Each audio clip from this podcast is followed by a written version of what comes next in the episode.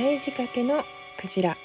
こちらの番組内番組では皆様からのリクエストにお答えした収録をアップしております、えー、最近ねやっているのが声のソムリエの天然石バージョン。あなたの声を天然石に例えるとという企画でやっております。さて本日テイスティングさせていただくのはえー、太陽さんです。太陽さんリクエストどうもありがとうございます。めちゃくちゃ嬉しかったですね。太陽さんは、あの、歌声をずっと聞いているイメージで、話し言葉っていうか、そのライブなかなかタイミング合わなくていけなくって、まあ、あの、今回依頼をいただいて、ライブも、まあ、ほとんど弾き語りなんですけど、お話ししてるのも聞きながらイメージを膨らませていました。こう、太陽っていうね、名前がついてるから、サンストーンみたいな感じで会いに行きがちかと思われるけれども、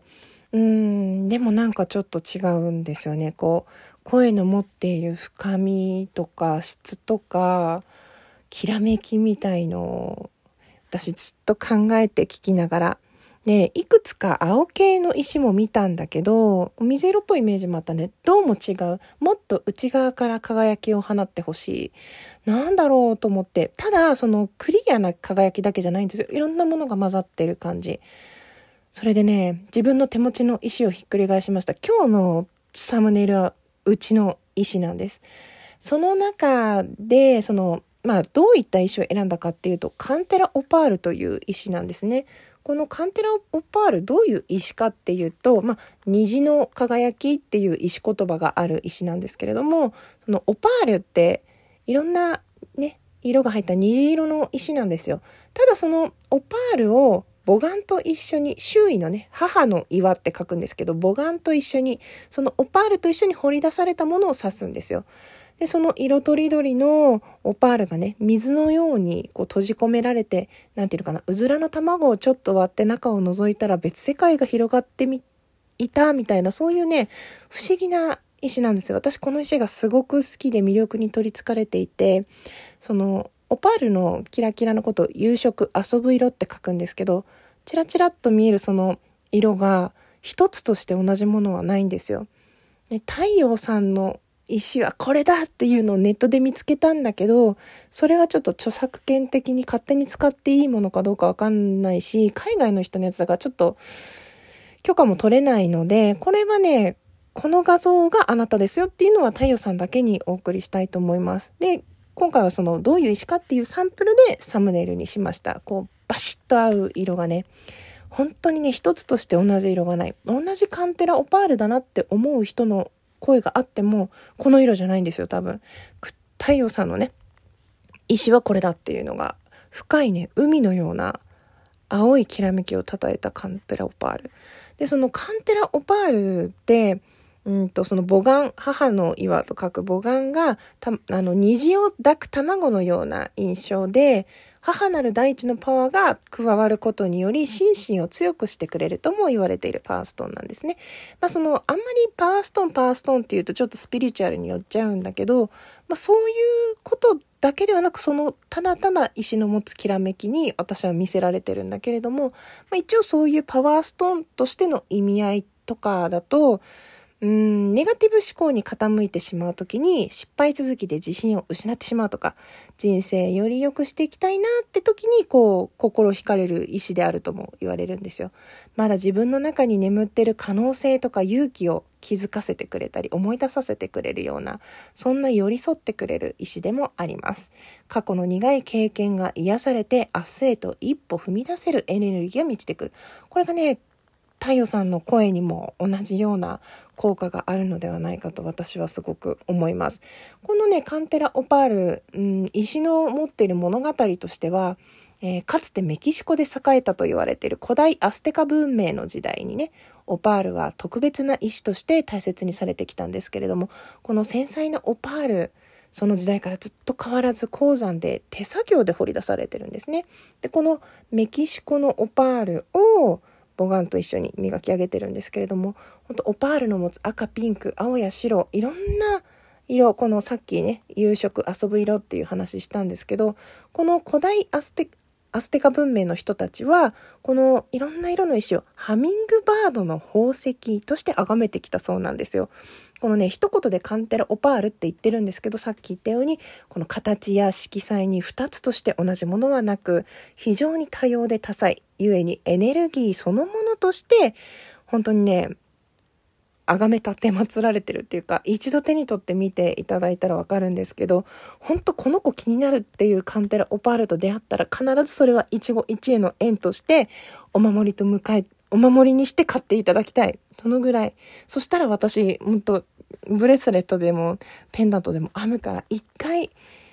石、ミネラルショー行ってみてみたいな、そのぐらい推しの石なんですね。まあ、ただ、ピンキリ、値段もピンキリ、ちょっとしか夕食が見えない子は2、3000円で買えるけれども、もうオパールのきらめきが激しい子は、もう5万、6万、海外の、うんと、ちょっと取引が厚いところに行ったら、ほんと桁が変わってくるような、そんな幅のある石でもあります。まさにね、このハミングバードっていうその、まあ、ハミングバード？うん、まさに何て言うのかな歌を愛する太陽さんらしい石なのではないかな。本当先に石のイメージを思い浮かべた後この石のね物語伝説言い伝えみたいのを見てるんだけどあやっぱりイメージ合ってたっていう感じで本当太陽さんはこの青です。青青色。特に深みのある青色。空のような深い海のような本当にそういう真っ青なでもいろんな色の混ざり合ったこう中を覗き込みたくなるようなその世界観にたゆたっていたいそんな感じの、はい、素敵な石だと思います。というわけで、えー、天然石に例えるとカンテラオパールそして、えー、今回もですね私勝手にリーディングをおまけにつけてみました。うん、あのですねレッドジャスパーという石が出ております。こちらえー、ジャンプカードで出てきたので、より強いメッセージがあるのではないかと。まあ、漠然とその悩みがこういうのあるよとは全く聞いていないので、太陽さんに何かアドバイスはありますか？みたいな感じで聞いてます、えー、行動を起こしましょうというカードでもあります。こちら、あなたのやることリストの項目は増え続けていませんか？最近モチベーションが下がっていませんか？あなたのアクセルを全開にしましょうというね、そういうメッセージです。うん、先延ばしにしていた仕事を成し遂げる。まあ、確実に先延ばしにしてるでしょって責めてるわけではなくて、自分の、こうね、自分を奮い立たせて何かアクションをしてみましょうってね、テイクアクションという意思です。えー、そしてアドバイスカード。これはね、エンジェルオーラクォーツという、